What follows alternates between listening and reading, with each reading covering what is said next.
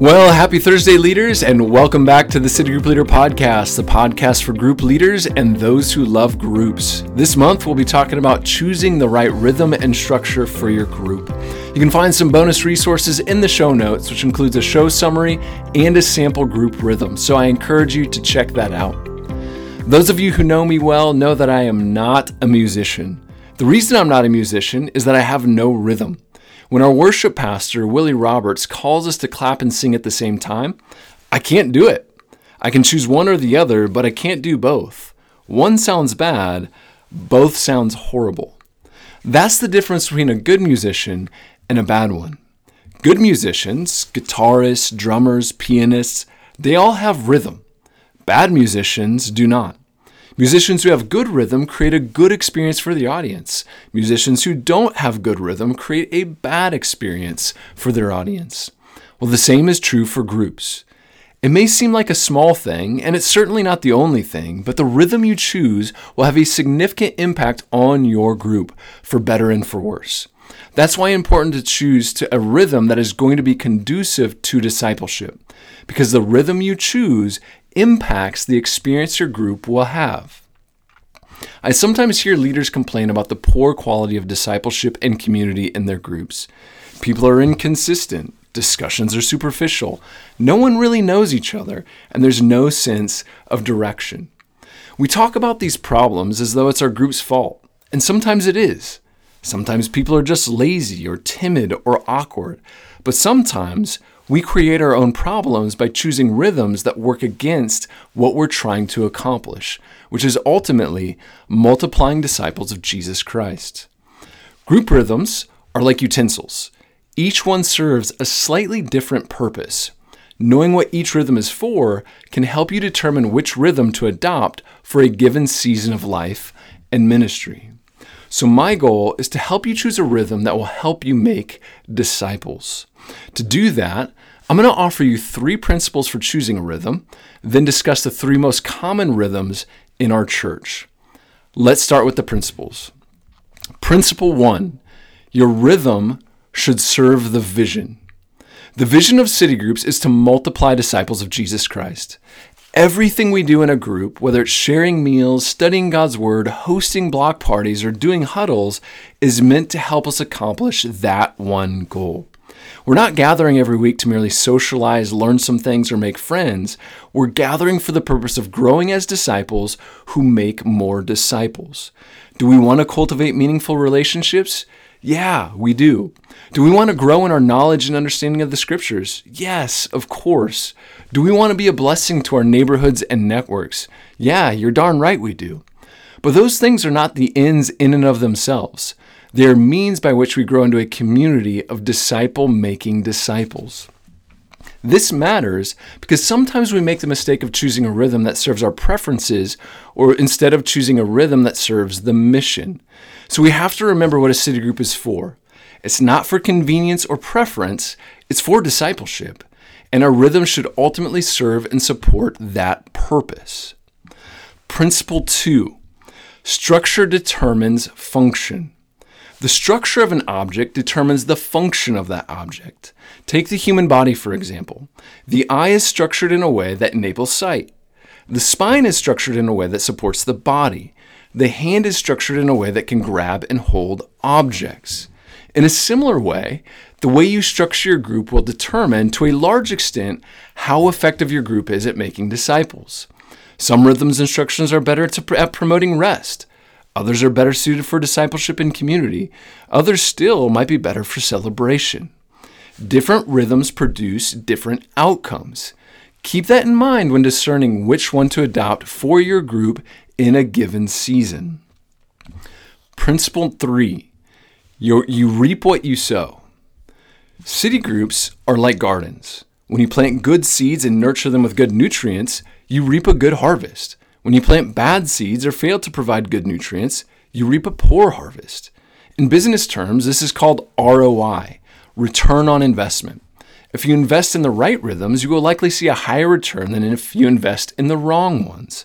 So if you don't like the kind of return you're getting, assess the kind of investment you're making. In general, I could express this principle this way. Low commitment plus low consistency equals poor return. High commitment plus high consistency equals high return. The higher the investment, the higher the return. That doesn't mean we always structure our group for maximum return, because just like land, your group needs seasons of rest. But it does mean that there are seasons when our investment needs to be higher than seasons when it needs to be lower. Just remember, you can't get a good return if you don't make a good investment. Now that we've talked about the principles, let's talk about the rhythms. These aren't the only rhythms that a group could choose from, but they're the three most common rhythms that I've seen. The first rhythm is what I would call the intentional rhythm. In this rhythm, men and women gather every week as a whole group for Bible discussion, often using the sermon-based discussion guides that we provide. They usually last about ninety minutes to two hours, and they might include a dinner and discussion every week, or snacks and discussion. They could be twenty to thirty minutes of socializing over snacks while you wait for everybody to arrive, followed by a one-hour discussion, or it could be a thirty to forty-five minute dinner followed by a discussion. Either way, this rhythm emphasizes gathering weekly as a whole group for relationship building and discussion, maybe with breaks on the holidays for block parties or men's and women's gatherings on occasion. The benefit of this rhythm is consistency and focus. Every person in the group gets a deposit every week, and the group knows exactly which direction it's heading in. You can supplement the weekly gathering with something like huddles on a Thursday morning or a Friday night once a month or every other week, but the main diet is the weekly gathering of God's people for intentional discipleship as a whole group. The snacks or the meal help cultivate community, and the discussion creates discipleship. This is also a super missional approach because it's easy to invite non-Christians into. They know exactly what to expect, and it's easy to jump in and participate. This is what my group is doing right now, and we've got a non-church-going neighbor joining us every week. She's never been in a Bible study before, and she's so thankful for a community of Christians who would create space for her to study God's Word with them. Through the dinner, she gets to build meaningful relationships with people as she gets to know them and they get to know her. And through the discussion, those relationships turn into meaningful discipleship every single week. She just texted us this last week to tell her that this is one of the best religious experiences that she's ever had because it's consistent. She's building community and she's just stu- studying God's Word every single week with people who love her and who are welcoming her into their group. This makes this a good rhythm for groups that want depth of relationships and discipleship while also a context for mission. I've called this the intentional approach, but you might also call it the rifle approach. A rifle only shoots one bullet at a time and in only one direction. It's focused and it's consistent, just like this rhythm. You know exactly where you're headed and you know exactly what you're doing every single week. Like a stick of dynamite, it packs a lot of punch and you get a lot of bang for your buck. The commitment is higher, but the return is higher as well. Pound for pound, you just can't get more out of a group than this. The downside to this approach is that you can make it more complicated than it needs to be. If you try to do too much with the food, you let your group get too large, or you fail to plan for the kids, you can really frustrate yourself. Thankfully, it's super easy to simplify this approach to make it sustainable and manageable, if you're willing. I've taught, how, taught you how to do that with kids and discussions in previous episodes, and I'm going to teach you how to do that with meals and multiplication in future episodes. The other downside to this approach is that you can't sustain it forever. This is a hard rhythm to keep up with for fifty-two weeks straight. So if you're going to do this rhythm, it's good to take breaks or to switch it up, supplementing another rhythm, say, over the summer or the winter months. Our group does this by breaking up the year. One example might be to do this rhythm for thirteen weeks and then to switch to a different rhythm for four weeks, then to do another thirteen weeks and switch it up again for another four. This keeps it sustainable and consistent, but it also gives us a chance to build in rest using a different rhythm every now and again. As far as R O I is concerned, this is a bigger investment, but it generally yields the highest return on discipleship. The next rhythm is what we might call the economic approach. The economic approach assigns a different agenda to each week of the month. The first week might be a group meal, the second might be an entire group discussion, the third might be guys' night, the fourth might be women's night, and the fifth might be something else entirely altogether, like a break or a missional gathering. The strength of this approach is that it provides sustainability and variety. You could do this rhythm forever without ever exhausting yourself because the commitment is very minimal. It's also a rhythm that allows you to do a lot of different things in a given month. Compared to the intentional approach, you might call this rhythm the shotgun approach.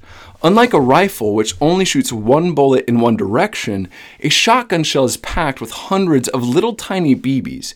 When you pull the trigger, the B Bs spray out of the barrel and spread out as they travel towards the target. It doesn't shoot as far or as much power with a rifle, but it hits a wider range. In the same way, this rhythm sends your group in multiple different directions. You're aimed at a different target every week, and it often uses very different content. As a result, this group is very sustainable, but it's usually not very focused. Instead of taking significant steps in one direction, you take lots of little tiny steps in lots of different directions. The inconsistency of this rhythm also makes it harder to build meaningful relationships and can lead to superficiality. There's a lot of activity, but there isn't always a lot of accomplishment. Compared to the intentional rhythm, each person only gets about twenty-six intentional discipleship moments in a year compared to about thirty-nine or more. And that's assuming that your group members show up on the day that they're supposed to. It's far less than that if the night they happen to miss always seems to be guys' night. This makes it the perfect rhythm for seasons of rest when your group could use a break from a more intentional discipleship approach. That's the downside of this group. It's incredibly inconsistent and it can feel a little bit schizophrenic. If the intentional approach is deep, then the economic approach is wide. As far as return on investment is concerned, this is a relatively low investment, but it also tends to yield a much lower return on discipleship. Like the economy feature on newer car models, this approach gets you a lot of mileage, but it doesn't have the same kind of power that something like a Ford F one fifty does. That's an important factor to consider when choosing the right rhythm for your group. Likewise, I hear more complaints about inconsistency, complacency, and superficiality coming out of this rhythm than I do any other rhythm. And that could be because the rhythm itself can be counterproductive in that regard. There are other factors to consider as well, to be sure, but that's just one observation to keep in mind. The third rhythm is what I would call the hybrid approach. The hybrid approach is a middle ground between the intentional approach and the economic approach. It's focused and consistent, but it's also sustainable. In this approach, groups typically get, share a big, elaborate meal together on the first week of the month. Then they do a sermon-based discussion or something similar on the rest of the weeks during the month. Each gathering lasts about an hour, and you jump right in, you get it done, then you jump right back out. The advantage of this model is that it allows you to reap the benefits of a meal while also making significant deposits in the whole group every week. And you can, of course, supplement this by doing men's and women's huddles, maybe once every other week or once a month, maybe on a Saturday morning or a Monday night if you wanted to. This is a good rhythm for groups that have grown beyond maybe about fifteen people and need a little runway before they multiply. Just like a hybrid car that combines the powers of gasoline and electricity, this approach combines the power of intention- the intentional approach with the sustainability of the economic approach, which allows groups to get the best of both worlds. The downside to this approach is that it reduces the amount of time your group spends together each week. Each gathering can feel a little bit rushed, and it relegates the power of meals to just once a month, which can have a negative impact on the discussion the following three to four weeks because you're reducing the quality and meaningful power of relationships that you could be building in to that time. This approach also runs the risk of reducing the group down to a Bible study, missing the emphasis on becoming a true community of disciples. Overall, however, this group is a happy medium, especially for families with little kids who want the depth and consistency of the intentional approach, but who appreciate the sustainability of the economic approach. Finally, as far as return on investment is concerned, this approach requires a moderate investment and generally yields a moderate return. Let's review. There are three principles to consider when choosing a rhythm for your group. Principle one, your rhythm should serve the vision. Principle two, structure determines function. And principle three, you reap what you sow. There are three common rhythms that group leaders tend to choose from. Rhythm one is the intentional approach, which is best for cultivating meaning and depth. This approach has a higher investment, but generally yields a higher return. Rhythm two is the economic approach, which is best for seasons of rest when your group could use a little break. This approach generally has a lower investment, but it also yields a much lower return. And rhythm three is the hybrid approach, which is best for seasons of transition or when a group gets abnormally large and needs to multiply. This approach has a moderate investment and generally yields a moderate return. Now for some application questions. What principles or assumptions have you been operating under as a group leader, and what do you need to do to reevaluate in light of these principles? Number two, which rhythm does your group currently use, and how well is it actually serving the mission of multiplying disciples? And number three, what changes do you need to make to your group's rhythms in light of what you've learned today? In my experience, groups typically opt for rhythms that are easy rather than rhythms that are effective. They struggle to adopt more fruitful rhythms because they're overcomplicating things or nobody has ever showed them how to do it well. If you're ready to make a change but you don't know how, don't hesitate to reach out. We'd love to help you transition your group to a rhythm that is going to help you pursue discipleship, community, and mission more effectively.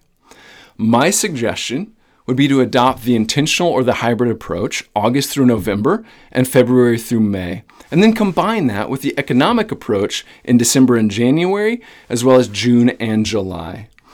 That allows you to be consistent and intentional, but it allow, also allows you for seasons of rest and renewal as well. Like a farmer rotating his crops to maximize his yield, I suggest rotating your rhythm to do the same thing.